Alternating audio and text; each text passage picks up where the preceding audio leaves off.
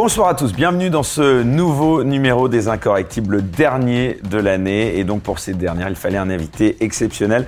Je suis particulièrement heureux qu'il ait accepté euh, cette invitation. C'est la première fois que nous avons euh, l'honneur de le recevoir sur ce canapé orange, puisque c'était à son QG de campagne que j'avais eu l'occasion de l'interviewer. C'était en 2022, avec quelques jours seulement du premier tour donc de la présidentielle. Une émission d'ailleurs que j'invite tous ceux qui nous regardent à aller revoir. Éric Zemmour, bonsoir. Bonsoir. Merci donc encore d'avoir accepté euh, cette invitation. Alors euh, pour cette dernière émission de l'année, d'ailleurs j'en profite pour remercier tous ceux qui nous suivent, qui sont encore plus nombreux euh, chaque semaine et qui seront sans doute encore très nombreux à nous suivre ce soir. Eh bien j'en profite pour les remercier puisque c'est uniquement grâce à eux et à nos contributeurs sur la chaîne Les Incorrectibles Plus sur Player que nous pouvons vous proposer ces entretiens exclusifs chaque semaine. Alors je vous propose, cher Éric Zemmour, de commencer en évoquant tout d'abord le drame de Crépol sur lequel vous exprimez beaucoup depuis maintenant plus d'un mois. Euh, d'abord, pourquoi est-ce que vous mettez un point d'honneur à mettre ce drame au cœur de votre discours politique aujourd'hui? Oh, vous savez, euh, si j'ai parlé de Crépol, c'est d'abord pour des raisons, euh, comment vous dire, j'allais vous dire pas personnelles, mais, mais, mais sentimentales.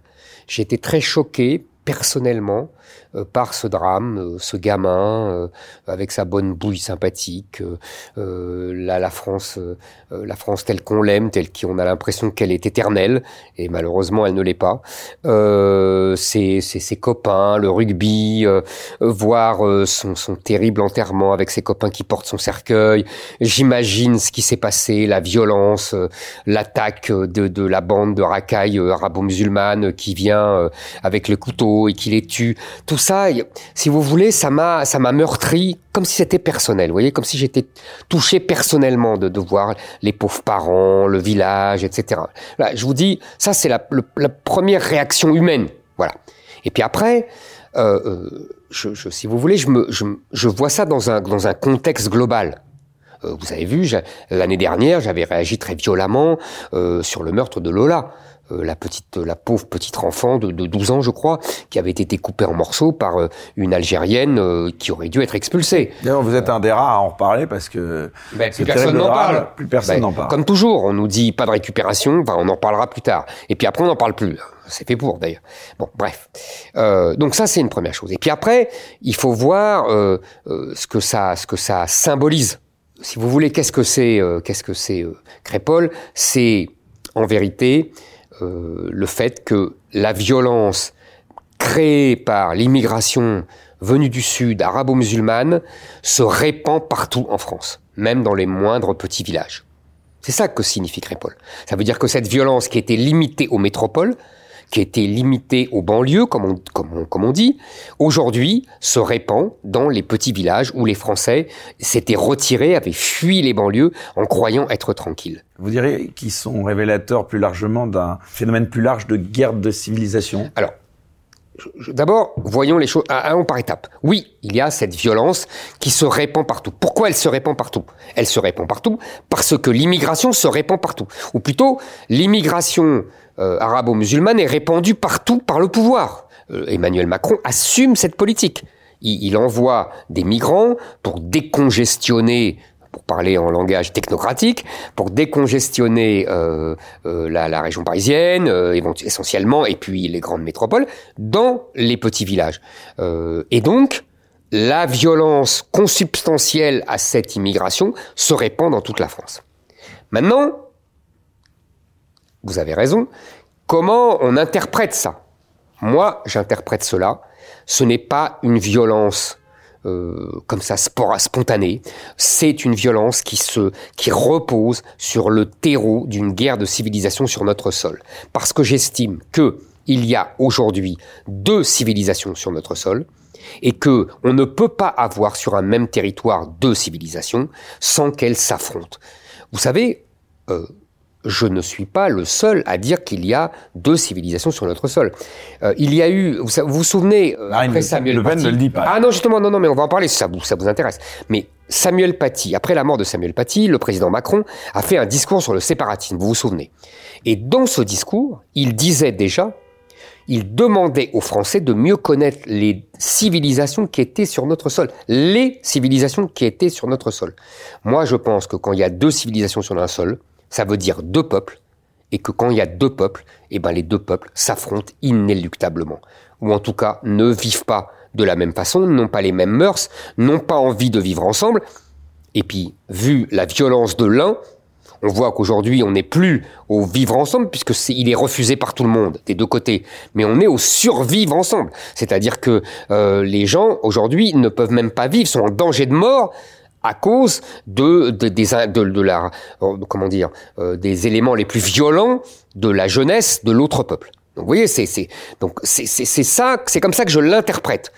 Alors j'ai vu, effectivement, vous avez raison, Marine Le Pen qui dit il n'y a pas de, ça n'existe pas la guerre de civilisation, Jordan Bardella qui dit euh, ces jeunes gens euh, n'ont jamais ouvert le Coran, euh, donc ils ne sont pas, ce n'est pas l'islam et ce n'est pas l'affrontement de civilisation. Tout ça me ferait sourire si ce n'était pas aussi grave. Parce qu'en vérité, euh, euh, quand ils disent cela, ils montrent surtout leur ignorance. Euh, il n'y a pas besoin d'ouvrir le Coran pour être musulman. on est musulman de père en fils depuis des générations et des générations. si vous voulez, la violence consubstantielle à cette civilisation arabo-musulmane, on n'a pas besoin d'ouvrir le Coran pour la connaître. C'est une civilisation qui contrairement, si vous voulez, à la civilisation occidentale euh, qui s'est construite à partir du christianisme et de l'État monarchique qui a contraint chacun à contrôler ses passions, c'est le fameux processus de civilisation décrit par Norbert Elias, nous avons une civilisation arabo-musulmane qui, au contraire, n'a pas, n'a pas, euh, euh, n'a pas voulu et n'a pas cherché à canaliser les passions. Euh, les gens euh, doivent exprimer eux-mêmes et peuvent exprimer leur violence. Alors évidemment, euh, elle peut être réprimée très sévèrement. Mais on ne passe pas par ce, à, quoi on est habitué en Occident, c'est-à-dire l'autocontrôle l'autocontrôle des passions, des pulsions, vous voyez, des, sentiments. Euh, ce sont deux civilisations qui sont différentes, qui gèrent la violence de façon différente. Euh, la civilisation arabo-musulmane la gère par la répression féroce. La civilisation euh, judéo-chrétienne et occidentale la gère par l'autocontrôle des passions. Vous voyez, c'est deux choses différentes. Et quand on a deux civilisations qui sont aussi différentes, et quand on les met sur le même sol, eh ben, ça fait des étincelles et ça donne cette violence. Pour revenir à ce drame de Crépol, quel regard vous portez sur le traitement médiatique de ce drame? Je pense notamment à, l'édito de Patrick Cohen et aussi à Pierre Vallon, un célèbre sociologue et historien qui expliquait récemment, c'était dans l'émission d'Yann Barthès quotidien, que ce qui l'a le plus choqué, c'est la récupération politique, la fameuse. À chaque fois, c'est la même chose. Euh, euh c'est, en fait, les médias sont devenus non pas une machine à donner l'information et au mieux à faire réfléchir les citoyens, mais sont devenus une machine à inventer. À refaire un narratif Non, à inventer des éléments pour dissimuler la réalité. Euh, il y a d'abord eu, il y a toujours les mêmes réactions. Soit on dit, euh, c'est une rixe. Vous avez vu le premier mot qui est sorti, c'est une rixe. Comme s'il y avait deux bandes qui s'affrontaient. Non. Après, on a dit c'est euh, euh une, ils ont été, ils ont, oui, c'est un fait divers et surtout euh, ils ont été provoqués. Euh, on a tiré les cheveux de l'un, alors que tous les témoignages prouvaient qu'ils étaient venus pour ouvrir les guillemets planter du blanc. mais ça, ces témoignages-là, on a voulu les écarter. Aujourd'hui, on nous dit, on est en train de réécrire une autre histoire avec l'aide des médias. comme le disait Patrick Cohen, avec des couteaux, mais bon, ça c'est une particularité. Hein. Surtout qu'ils viennent draguer les filles, vous aurez remarqué, là aussi, on revient à euh, mon histoire civilisationnelle, ils, ils viennent draguer les filles entre garçons. Ils ne viennent pas avec des filles, avec leurs, leurs amis, leurs sœurs, leurs cousines, euh, pour euh, que tout le monde s'amuse. Ils peuvent draguer les filles, mais les autres aussi ont le droit de draguer euh, les filles de leur village, de leur famille, etc. Non. Donc ça, ça s'appelle de la prédation. Ça s'appelle pas de la drague. Euh, donc encore une fois, c'est parce que dans le monde arabo-musulman, les femmes sont enfermées. Voilà. C'est ça le propre du monde arabo-musulman. Les femmes sont enfermées, soit à la maison, soit derrière des voiles. C'est le contraire dans la civilisation occidentale. Euh, c'est important tous ces éléments civilisationnels. C'est bien pour ça que euh, il n'est pas besoin d'ouvrir le Coran pour tout ça. Même si tout est confirmé dans le Coran, dans ce que je, dans ce que je dis, tout est confirmé par le Coran. Mais passons. Donc après, on vous trouve d'autres choses. Souvenez-vous, il y a eu l'attentat après euh, au pont Birakem. On a dit c'est psychiatrique. Et on a dit c'est parce que comme euh, si d'ailleurs euh, quelqu'un qui tue euh, n'est pas un peu dérangé. Non, mais c'est surtout que on a dit c'est mieux que ça. Non seulement on a dit il est fou, mais on a dit c'est parce que les services psychiatriques ne sont plus à la hauteur. On en a fait une histoire de moyens. C'est absolument extraordinaire. Donc si vous voulez, à chaque fois, les médias sont là pour détourner le réel. Et ce, que, ce qui me frappe, c'est que les Français ne marchent plus. Est-ce qu'ils sont encore du voilà, ce que j'allais vous demander. Alors, les Français ne marchent plus. Moi, je pense qu'ils n'ont jamais été aussi lucides. D'ailleurs, tous les sondages le prouvent, et ils ne sont dupes de rien. Regardez, Crépol, on leur cache les prénoms des agresseurs pendant une semaine. Quand on les révèle et qu'on voit que ce sont des prénoms, Shahid, euh, Youssef, etc., que des prénoms évidemment arabo-musulmans, personne n'est étonné. Tout le monde le savait d'avance. Euh, pareil pour le terroriste du pont Birakem. Euh, personne n'est étonné qu'il l'ait fait au nom de Allah. Personne ne soit ah, étonné qu'il était un djihadi. Oui. Non, non, non, non, non, non, non.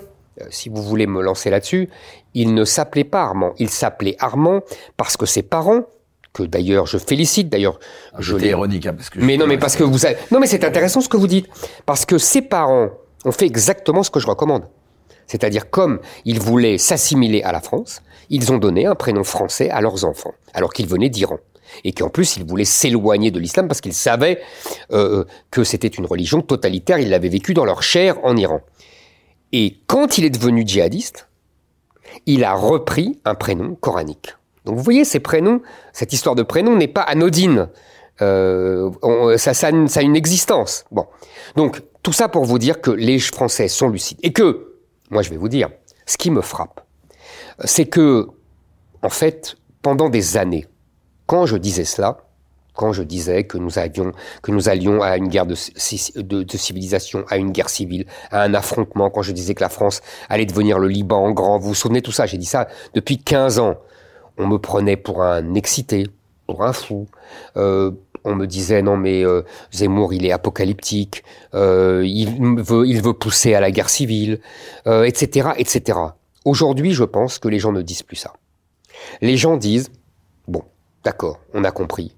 Euh, Cassandre avait raison une fois de plus, parce que je rappelle que dans la mythologie, Cassandre avait vu juste. Malheureusement, on ne l'écoute pas. Donc, quand on me disait, on me traitait de Cassandre, c'était plutôt un éloge qu'on faisait de moi, en vérité, sans le savoir. Mais on dit maintenant, ah bah oui, mais c'est trop tard. C'est-à-dire qu'on est passé du déni au fatalisme. Avant, on disait non, c'est pas vrai. Et puis maintenant, tout le monde dit ah bah oui, vous avez raison, mais c'est trop tard. Il y a des millions euh, de, d'habitants de, cette de cette civilisation, on peut plus rien faire. Moi, je veux dire, j'avais raison quand je disais que ça allait être une catastrophe, et je pense aujourd'hui qu'il faut éviter et le déni et le fatalisme, parce que les deux sont mortifères. Moi, je dis qu'on peut faire quelque chose. On peut y arriver. Et il y a une action, si vous voulez m'interroger là-dessus, je pense que ça intéressera vos, spectateurs, parce qu'il y a des solutions. Il y a des solutions sur la justice, il y a des solutions sur la maîtrise de l'immigration, il y a des solutions sur l'assimilation. Euh, vous voyez, on, peut en parler, et, on va en parler, euh, parce que je pense que c'est très important. Il faut dire aux gens que non, tout n'est pas foutu, que oui, on peut faire quelque chose. Un petit mot sur les qualificatifs là nouveaux qui apparaissent euh, à chaque euh, nouveau drame. Donc il y avait l'extrême droite, maintenant il y a l'ultra droite. Euh, on ne sait pas s'il y aura pas la giga droite bientôt. ça dit quoi ça, ben, ça Ça dit, c'est exactement ce que je vous ai dit c'est l'enfumage, euh, c'est euh, vous considérez l'ultra foutage de gueule, comme j'ai déjà dit. Euh, c'est toujours la même chose. C'est on veut inventer un récit qui fait qui fait euh, euh, illusion, qui fait qui fait un paravent avec la réalité. Pensez pas qu'ils font mouche quand même parfois. C'est ah oui non mais peut-être qu'ils font mouche puisqu'il y a une machine médiatique derrière. Mais moi je veux dire aux, aux Français ne soyez pas dupes, ne vous laissez pas avoir. Mais d'ailleurs ils ne se laissent pas avoir. Ils sont très lucides. Tout ça est ridicule ridicule. Ce n'est pas l'ultra-droite euh, qui euh, euh, attaque, qui fait 120 attaques au couteau par jour. Ce n'est pas l'ultra-droite qui viole les filles et qui les agresse dans le métro. ce Ce n'est pas l'ultra-droite qui remplit les prisons euh, pour euh, différents crimes et vols. Il faut arrêter ce délire.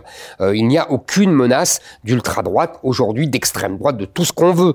Le, le, vrai problème, c'est l'affrontement de civilisations sur notre sol. Ça, c'est un sujet sérieux. Le reste, c'est c'est de l'enfumage. Bon. Alors maintenant, je reviens, si vous le voulez bien, à mon histoire. Comment on fait? Comment on fait? Qu'est-ce qu'on fait? Parce qu'il y a plusieurs thèmes. D'abord, d'abord la situation de la justice. Ce qu'il faut bien comprendre, si vous voulez, on a un problème judiciaire énorme, c'est qu'il y a une déconnexion entre les peines encourues, les peines prononcées et les peines exécutées. Les peines encourues, on vous dit, vous faites tel, crime, tel vol, vous, vous, vous, risquez 5 ans, 10 ans, 15 ans de prison. Vous les avez jamais.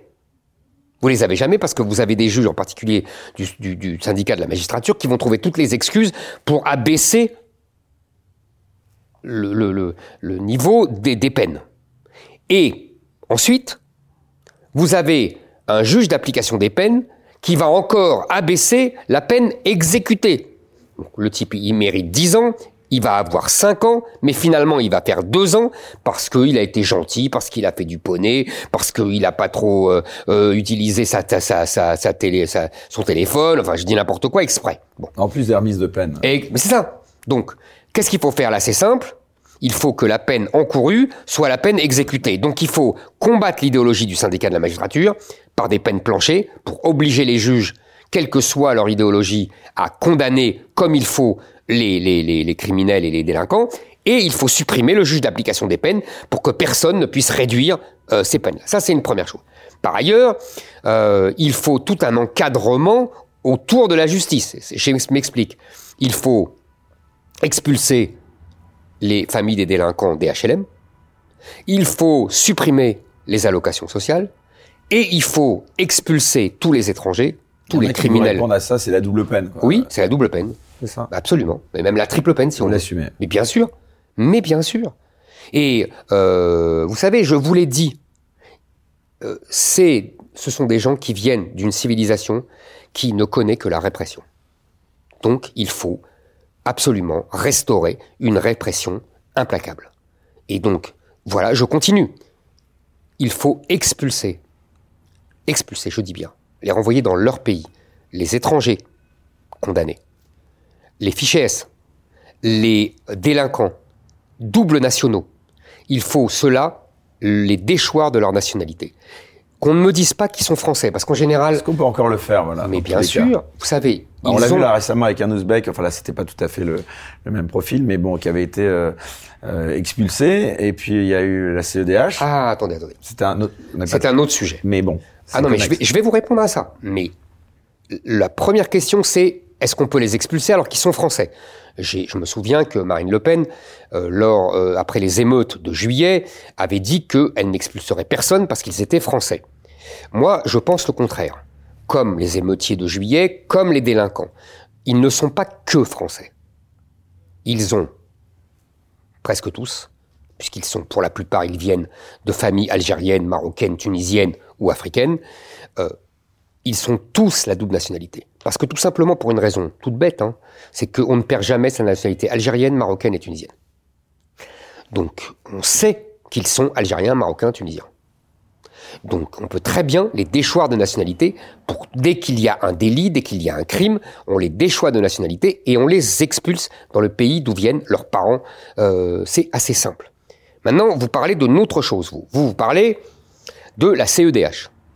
Vous avez raison, c'est un vrai problème puisque la jurisprudence de la CEDH influence la jurisprudence des juges français et que, euh, euh, si vous voulez, euh, elle, elle, elle empêche le gouvernement, quand il le désire, d'expulser des étrangers. Je me souviens, là vous parlez de l'Ouzbek, moi je me souviens il y a quelques années d'un terroriste algérien que la CEDH nous a empêché d'expulser en Algérie parce que le pauvre chéri risquait d'être maltraité en Algérie. Je vais vous dire, ce que je pense vraiment. Un imam, c'était. Comment C'était pas un imam. Non, non, non, c'était pas un imam. C'était un vrai djihadiste. Je vais vous dire, moi, si la CEDH continue, c'est-à-dire ne modifie pas sa jurisprudence, parce qu'on peut toujours avoir une bonne surprise, Mais si la, la CEDH ne modifie pas ce genre de jurisprudence, si je suis président de la République, je sors de la CEDH.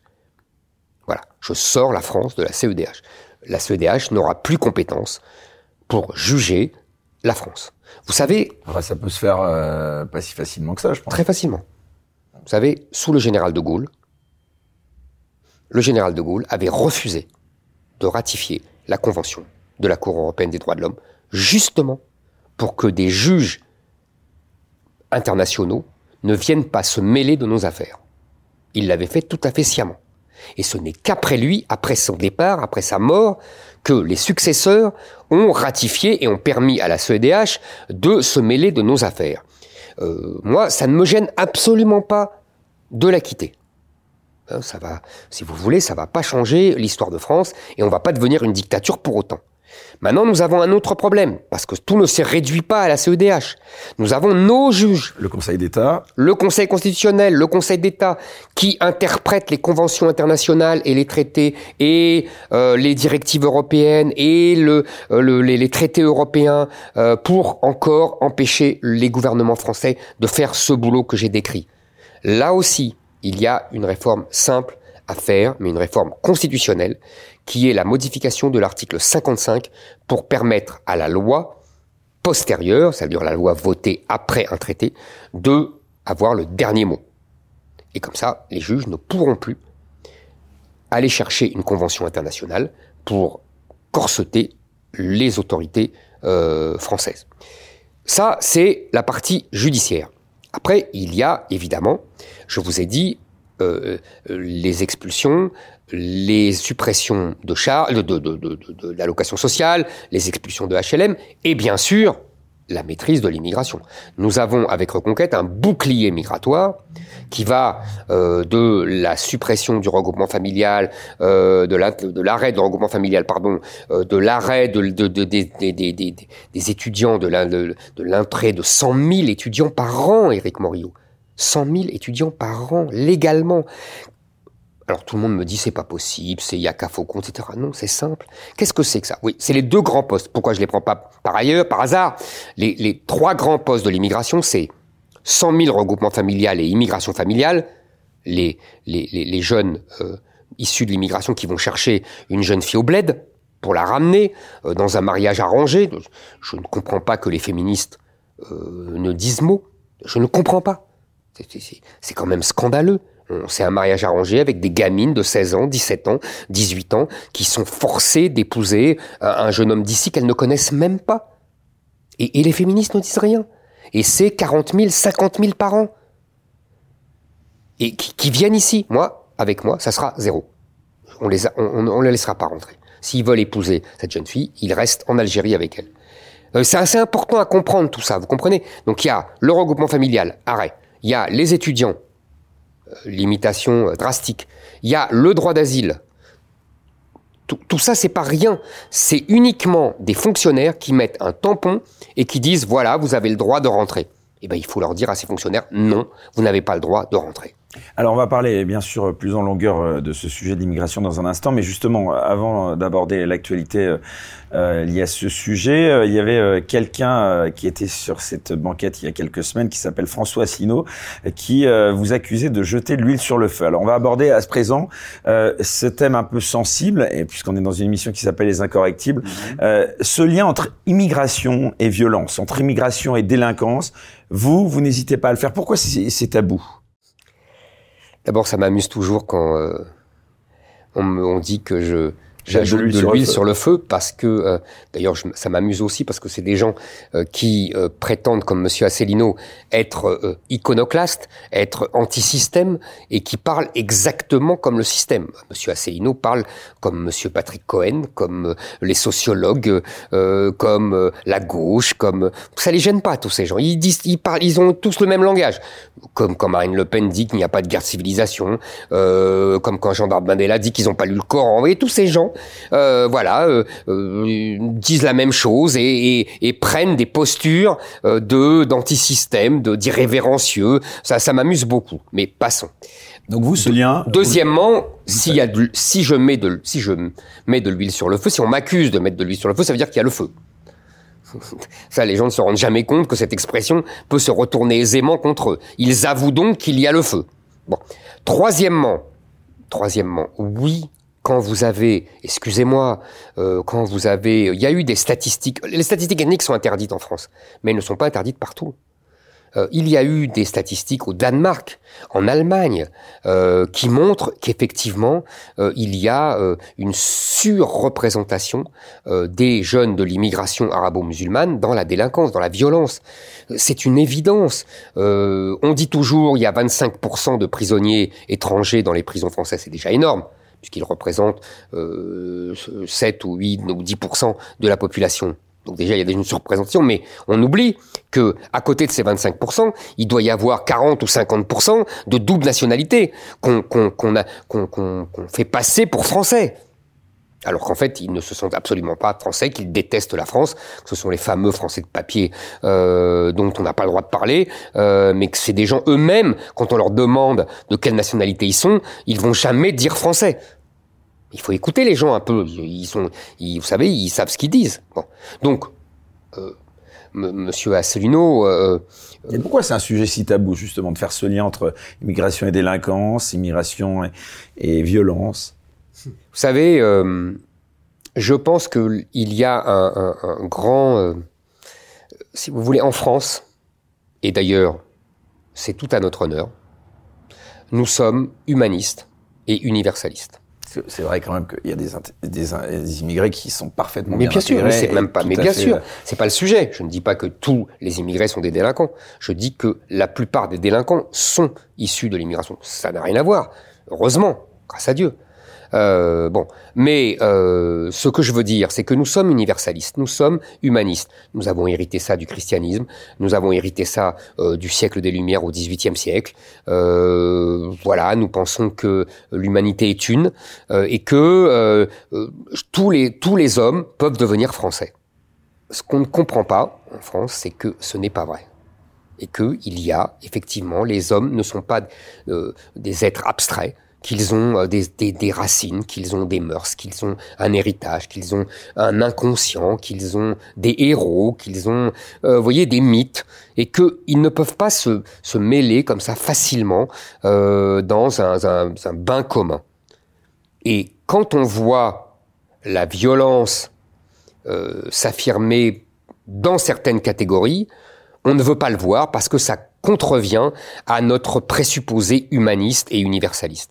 Je dis depuis longtemps, et je me fais mal voir pour ça, encore une fois, c'est mon côté Cassandre, mais je pense que maintenant les gens ont compris, je dis depuis longtemps que l'humanisme poussé à l'extrême, qui devient de l'humanitarisme, va nous tuer si nous n'en revenons pas, si nous ne comprenons pas qu'il y a effectivement euh, des, euh, une autre civilisation sur notre sol et qu'en plus elle est portée par une animosité à notre égard fondée sur l'histoire. Faut, faut pas oublier ça. Il y a euh, une histoire d'un affrontement entre la civilisation chrétienne et la civilisation musulmane qui coule, qui court dans l'histoire depuis mille ans cet affrontement a eu euh, euh, des mouvements de flux et de reflux. Je veux dire par là que euh, les, le, les, les, pays et les, les pays chrétiens se, ont, réussi à, à se porter dans les territoires musulmans, à gagner des guerres. Il y a eu l'inverse. Il y a eu beaucoup de conquêtes musulmane euh, de siège de Vienne euh, au XVIe siècle, au XVIIe siècle, euh, et il y a eu après la colonisation. Là, c'était le flux occidental vers le monde arabo-musulman.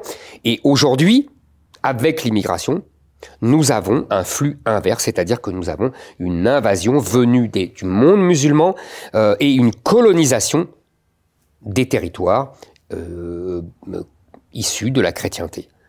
C'est ça, ce mouvement d'affrontement de, de civilisation depuis mille ans, qui aujourd'hui se déroule sur notre sol, à notre détriment. Donc évidemment, il y a toujours une violence dans, ces, dans cet affrontement de ces deux civilisations depuis mille ans. Ça ne s'est jamais passé pacifiquement. Ça ne veut pas dire qu'il n'y avait pas eu des contacts, du commerce, même des échanges personnels, euh, des gens avec qui on s'entendait bien, etc. Vous voyez ce que je veux dire? Ça n'empêche pas. Mais si on voit de haut, si on voit sur mille ans, on s'aperçoit que ces deux civilisations se sont toujours affrontées. Et elles s'affrontent aujourd'hui sur notre sol.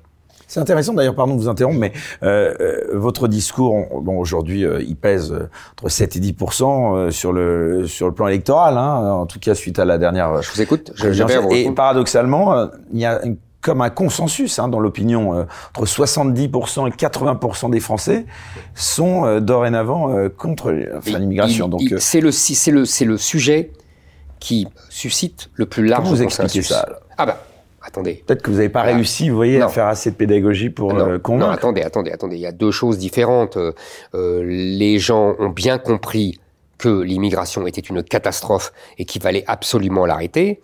Et puis après, euh, il y a la bataille électorale autour de la présidentielle, euh, où euh, il y a eu plusieurs choses. D'abord, il y a différents courants, il y a différents candidats. il y a, je, n'étais pas le seul à parler d'immigration. J'étais celui qui en parlait le plus fort et qui portait ça sur un plan civilisationnel. Oui, j'étais le seul, mais on avait beaucoup de gens qui parlaient d'immigration, qui faisaient semblant d'eux, etc., etc. Et puis cette campagne a été, à partir du 24 février, vous détournée. Vous parlez plus fort de sujet que le RN, d'après vous Enfin, vous êtes euh, bah, je pense que plus légitime non, je, ne parlerai pas de légitimité. Vous savez, euh, le RN est un parti euh, tout à fait respectable et qui a 50 ans d'existence. je pense que simplement, nous avons des différences. Marine Le Pen pense que il n'y a pas de guerre de civilisation, elle l'a dit. Elle pense que l'islam est compatible avec la République et avec la France. Je pense exactement le contraire. Par ailleurs, nous avons d'autres différences. Marine Le Pen euh, est plutôt en économie une socialiste, à la manière des socialistes des années 70. Euh, moi, je ne le suis pas. Euh, elle, elle, ne, elle ne se prend pas vraiment sérieusement à l'assistanat. On l'a vu à l'Assemblée il y a un mois ou deux. moi, je combats l'assistanat. Voilà, il y a des différences. Maintenant, ça ne veut pas dire que le Rassemblement national, et en particulier le parti... Sur l'immigration, voilà, est-ce qu'il n'y a pas une forte compétition entre il y a pas de, deux mouvements il y, a des, il, y a, des désaccords de fond. Il y a des accords, il y a des mesures, par exemple. Ah, c'est quoi les désaccords de fond sur Je viens de vous le dire. Je viens de vous le dire. C'est fondamental. C'est fondamental. Dans l'appréciation du, du, thème de l'immigration, le thème de la guerre des civilisations, c'est essentiel. Ah, c'est fondamental. Parce que, écoutez, si vous pensez que l'islam est compatible avec la République, mais dans ce cas-là, euh, il ne faut pas interdire le voile dans la rue. Marine Le Pen le propose encore, mais je ne vois pas pourquoi elle le propose, puisqu'elle pense que l'islam est compatible avec la République. Donc le voile est compatible avec la République. Dans ce cas-là, euh, il, n'y a aucune raison d'arrêter euh, l'immigration musulmane, puisque l'islam est compatible avec la République, et que ce n'est qu'un problème, si j'en crois ce qu'elle dit, politique. Euh, en gros, si on interdit les frères musulmans, nous sommes d'accord là-dessus, interdisons les frères musulmans mais ça ne va pas régler la question. Je ne sais pas si vous avez vu euh, le sondage euh, qui vient de sortir récemment et qui prouve que 75% euh, des musulmans, 75%, ce n'est pas une petite minorité, comme on nous dit depuis des années, 75% des musulmans estiment que la laïcité est, est, est, discriminatoire par rapport à l'islam, 75% sont contre la loi de 2004 qui interdit le voile à l'école, 75% sont contre l'interdiction de la baya je pourrais continuer comme ça, euh, mais c'est normal d'ailleurs parce que c'est dans le Coran et c'est l'islam. C'est tout. Ce, n'est pas euh, ni l'islamisme, ni l'islamisme radical, ni etc. etc. tous les tous les mots et, substituts qu'on trouve. Donc oui, là il y a un sujet de différence majeure. Euh, si vous voulez, voilà, c'est comme ça. Maintenant, les, électeurs trancheront. Après, il y, a des, points communs aussi, on peut s'entendre. Mais d'abord que les électeurs choisissent. Gérald Darmanin, quel regard vous portez sur son action à la tête du ministère de l'Intérieur depuis quelques années? Elle est vaine. C'est-à-dire? C'est-à-dire qu'il ne sert à rien.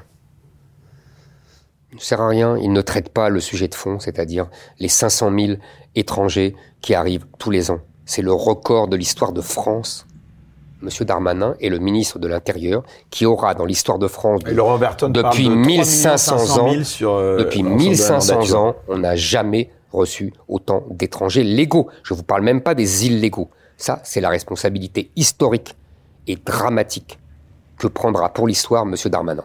Parce que tout simplement, il ne se donne pas les moyens, et M. Macron est aussi coupable que lui, euh, il ne se donne pas les moyens. C'est une question de volonté politique, d'après vous? Ah ben bien sûr. Par la loi, on ne peut que bricoler. On ne peut rien faire de sérieux. Je vais vous donner un exemple. On a beaucoup dit que le texte du Sénat, voté par la majorité de la droite sénatoriale, était beaucoup plus dur que le texte de M. Darmanin. Et M. Retailleau et les sénateurs de droite ont bombé le torse en disant leur loi était très dure. C'est du baratin. Pardonnez-moi. Je vais vous donner un seul exemple. Le regroupement familial. Je vous ai dit 100 000 par an. Moi, je dis il faut arrêter le regroupement familial l'arrêter. Là, que disait le texte du Sénat? Il disait, aujourd'hui, il faut qu'un étranger, pour faire venir sa famille, doit avoir résidé légalement 18 mois en France. Ok? Le texte du Sénat le portait à 24 mois. C'est ça le, la révolution du Sénat. Et six mois de plus. Donc rien. Et vous savez pourquoi? Je, je ne leur jette même pas la pierre, je vais vous expliquer pourquoi. Parce qu'ils ne peuvent pas interdire le regroupement familial comme je veux le faire. Et pourquoi ils ne peuvent pas? Parce qu'ils savent que la jurisprudence du Conseil constitutionnel l'interdit. Et pourquoi la jurisprudence du Conseil constitutionnel l'interdit? Parce qu'elle fait référence, vous allez voir qu'on y revient, à l'article 8 de la Convention européenne des droits de l'homme qui parle de droit à la vie familiale normale. Donc, la seule solution pour échapper à la jurisprudence du Conseil constitutionnel, c'est de ne pas faire de loi, cher Éric Morillo. Ou plutôt, de faire une loi référendaire qui est au-dessus de la, de, la, de, la, de, la, de la jurisprudence du Conseil constitutionnel. Vous comprenez pourquoi je vous dis que cette histoire de la loi est ridicule et que c'est anecdotique et qu'on ne fait rien par la loi Tout est comme ça. Pour être sérieux, pour traiter le problème à la hauteur de l'enjeu, c'est-à-dire historique parce qu'un peuple est en train de remplacer un autre, parce que euh, un continent est en train de, de, de, pénétrer dans un autre de façon massive. Pour traiter le problème à la hauteur, la loi ne suffit plus. Vous êtes favorable à un référendum sur l'immigration Évidemment. Je le, je le réclame depuis des années. Ce serait quoi la question posée aux Français?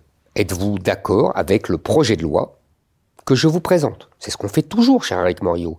Le traité de Maastricht, qu'on a soumis au référendum en 1992, il avait des dizaines d'articles. Le traité de la Constitution européenne en 2005, on n'a pas dit quelles questions vous posez, c'était incompréhensible. Vous vous souvenez qu'il y avait des gens qui d'ailleurs faisaient un beau boulot, qui euh, passaient leur temps sur Internet à décrypter tous les articles, etc. Vous vous souvenez de ça? Eh ben là, ce sera beaucoup plus simple. Nous, nous avons le bouclier migratoire, neuf points. Je vous ai dit arrêt du regroupement familial. J'aurais pu vous rajouter arrêt du droit du sol. J'aurais pu vous dire droit d'asile euh, à l'extérieur, pas en France. J'aurais pu vous dire encore euh, expulsion des délinquants étrangers. Je vous l'ai dit, des chômeurs étrangers de plus de six mois.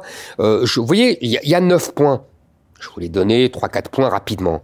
Bon, eh ben, vous mettez tous ces points, ce qu'on appelle chez Reconquête le bouclier migratoire, et vous avez un texte de référendum. Et on vous dit, est-ce que vous êtes d'accord avec ce texte? C'est tout, comme on a toujours fait. Le, vous savez, le, le, référendum. Il y a vraiment besoin de modifier la Constitution pour organiser un tel référendum? Ah, moi, je ne crois pas. Alors ça, ça se discute, je vous l'accorde. Moi, je pense, mais je reconnais que c'est une discussion entre constitutionnalistes que l'article 11, qui évoque, vous savez, euh, l'organisation des pouvoirs publics et les économies, l'économie, euh, la politique économique et sociale, suffit, puisque l'immigration a des conséquences sur le social, l'économique. Euh, par exemple, si on discute de la suppression de l'AME, vous voyez bien que c'est une discussion sociale. Si on dit la suppression des allocations sociales pour les étrangers, qui, qui est dans le bouclier migratoire, vous voyez bien que c'est une question économique et sociale. Vous êtes d'accord avec moi? Donc moi, je pense que c'est dans l'intitulé de l'article 11. Mais je reconnais, parce que je veux être honnête avec vous, qu'il y a des constitutionnalistes qui disent que ce n'est pas suffisant. Mais vous savez, je vais vous dire. En 1962, quand le général de Gaulle utilise le référendum pour imposer, pour demander aux Français, mais il a gagné le référendum, est-ce qu'ils veulent l'élection du président de la République au suffrage universel? Entre nous, ce n'était pas dans le cadre de l'article 11 stricto sensu. Et beaucoup de constitutionnalistes ont dit que le général de Gaulle ne respectait pas la Constitution. Mais le général de Gaulle l'a fait. Et le peuple a tranché, a ratifié son choix. Vous savez, la, droit, très très bien, moi je respecte le droit, je respecte l'état de droit, je pense que le juge doit contrôler le politique, mais pas pour imposer son idéologie. Parce que le souverain, à la fin, c'est le peuple. Enfin, en démocratie. Mais plus largement, quand même, Éric Zemmour, on voit bien euh, que la France, elle n'arrive pas à renvoyer euh, les clandestins, car de nombreux pays, euh, comme l'Algérie, les refusent. Qu'est-ce que vous, vous proposez pour y remédier? Vous êtes pour une remise en cause des accords avec, avec ces pays, avec l'Algérie notamment? Là aussi, c'est exactement la même chose pour, je vous ai dit, on peut ne pas les laisser rentrer et on peut les faire sortir. Comment? Vous avez tout à fait raison, je ne le nie pas, euh, ces gouvernements refusent de reprendre leurs clandestins et refusent les fameux laissés-passer consulaires. Ils se moquent même de nous. L'Algérie euh, n'en prend presque aucun, le Maroc pareil, le, le la France a, le Mali, le Mali se moque de nous, alors même qu'il y avait l'armée française qui mourait euh, pour ces, ce, ce, gouvernement et le gouvernement ne reprenait pas les clandestins maliens. Donc ces gens se moquent de nous. Donc la vérité, c'est très simple. Il faut faire pression sur leur gouvernement. Comment on fait pression sur a leur encore de l'influence. Mais bien sûr, on a des moyens de pression. Je ne parle pas d'influence, je vous parle de moyens de pression. Lesquels? Lesquels? Premièrement, si vous ne reprenez pas les OQTF, si vous ne signez pas les laissés-passer consulaires, nous, gouvernement français, nous ne donnons plus à vos ressortissants des visas de tourisme pour venir en France. Même Emmanuel Macron l'a fait, vous avez vu pendant six mois. Vous avez vu les hauts cris d'orfraie des Algériens et des Marocains. Et malheureusement, il a cédé. Vous voyez que c'est un moyen de pression efficace. Si ça ne suffit pas, il y en a d'autres. On peut bloquer les transferts de fonds des immigrés d'ici vers leur famille là-bas. On peut très bien bloquer ça. Euh, Western Union, euh, euh, nous avons les moyens de bloquer ça. Si vous savez que ce sont des sommes très importantes qui euh, sont euh, parmi les postes les plus euh, importants de leur balance des paiements à tous ces pays. Ce n'est pas rien. Si ça ne suffit pas, vous voyez que j'imagine de monter en puissance. Si ça ne suffit pas, moi je considère que tous ces hauts dignitaires algériens, marocains, tunisiens, africains ont euh, des propriétés en France. Nous pouvons très bien les saisir. Nous avons fait ça pour les oligarques russes. Et puis si ça ne suffit pas, ces gens-là aussi viennent se faire soigner en France. L'hôpital américain à Neuilly euh, les reçoit de façon fastueuse. S'il n'y a pas d'OQTF, s'il n'y a pas de laissez-passer consulaire, il n'y aura plus d'hôpital américain à Neuilly. on parle des oligarques, hein, enfin des... c'est eux qui décident, cher ami c'est le gouvernement algérien qui décide. Par ailleurs, vous avez très bien dit, il y a un fameux traité, parce que j'ai oublié, dans ma critique de la loi, Darmanin disait, euh, elle est très dure, elle est très ceci, elle est très cela. Vous savez qu'elle ne concerne absolument pas les Algériens. Parce que les Algériens euh, sont traités, si j'ose dire, par un traité international qui date de 1968 et qui leur donne d'énormes euh, facilités pour euh, venir en France, pour faire venir leurs parents, leurs familles, etc., euh, pour s'installer en France, etc.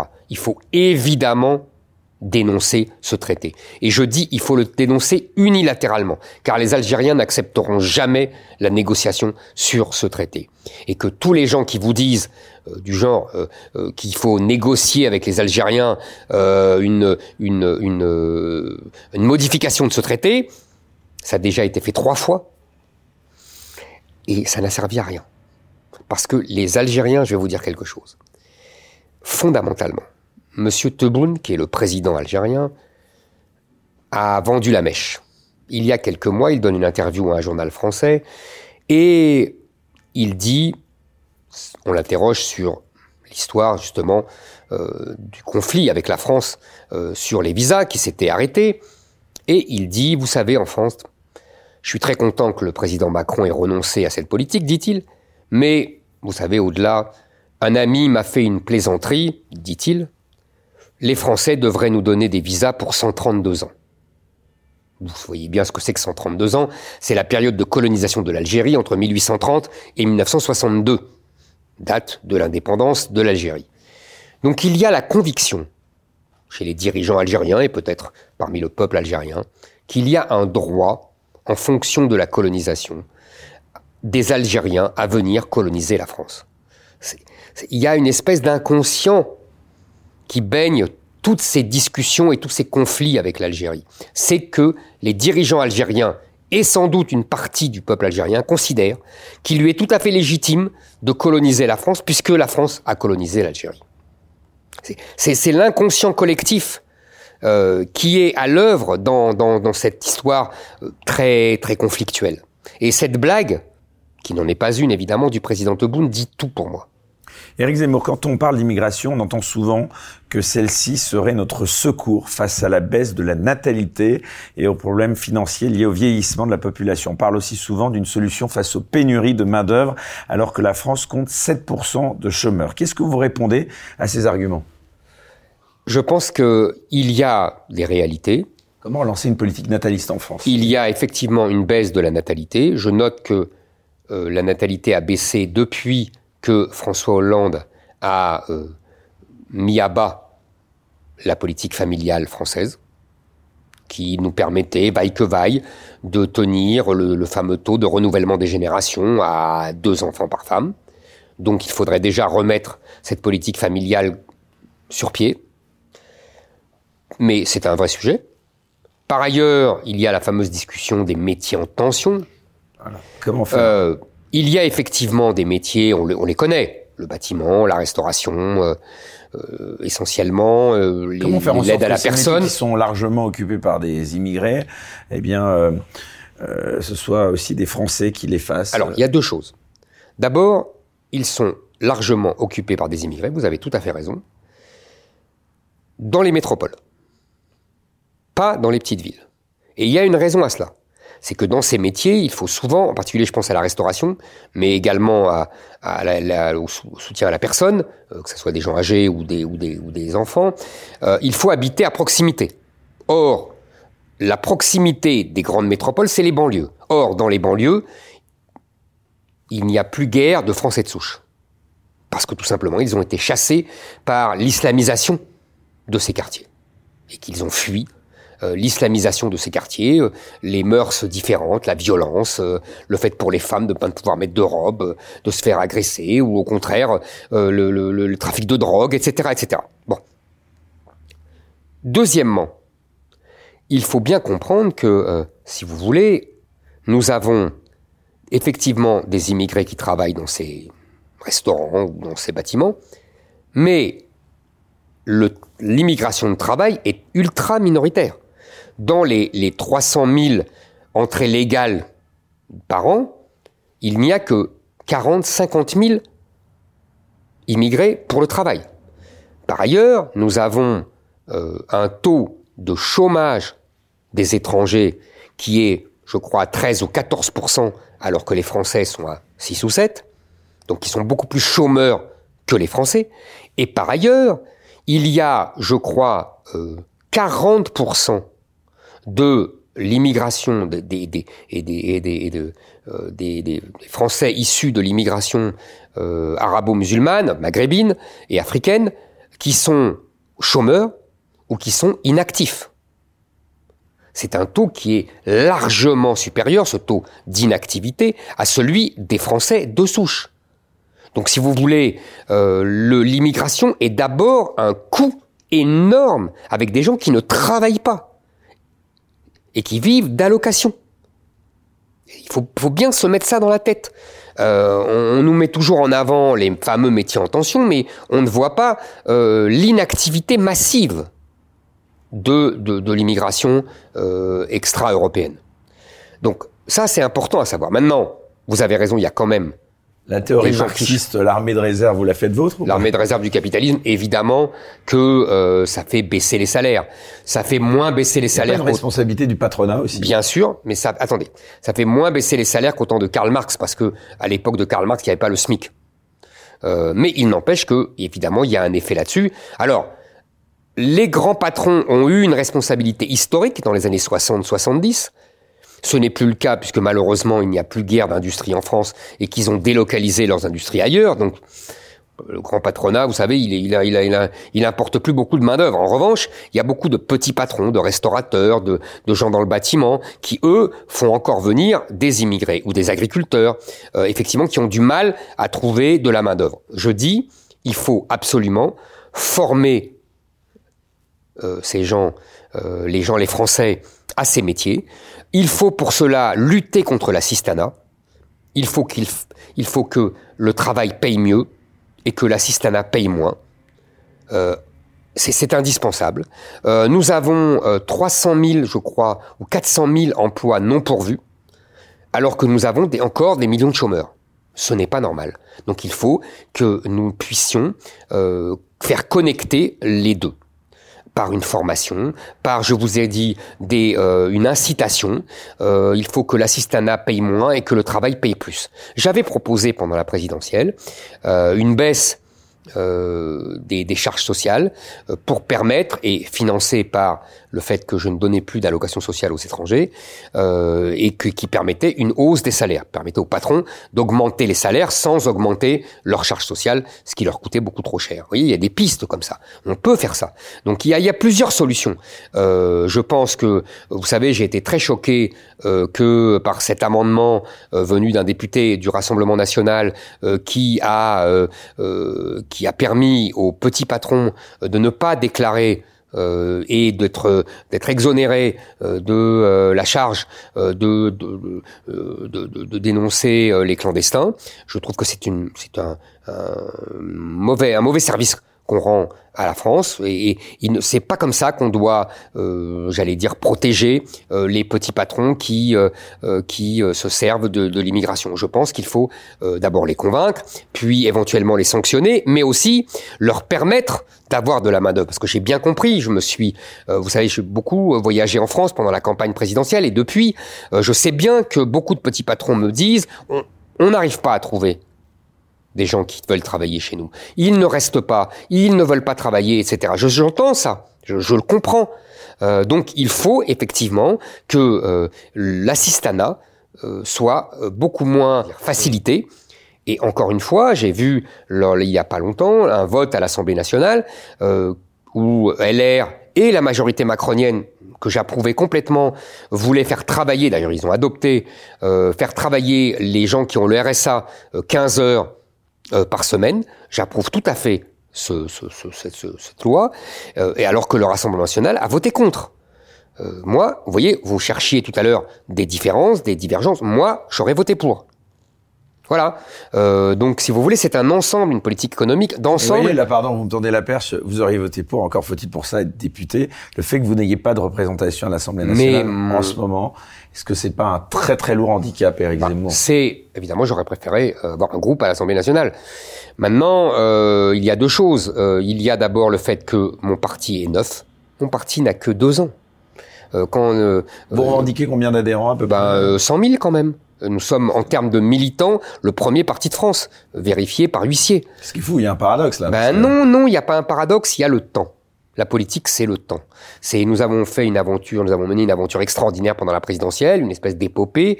Euh, nous avons réveillé les consciences. Il y a des gens qui sont venus à la politique alors qu'ils n'étaient jamais venus. Il y a des gens qui sont venus du Rassemblement national. Il y a des gens qui sont venus de LR.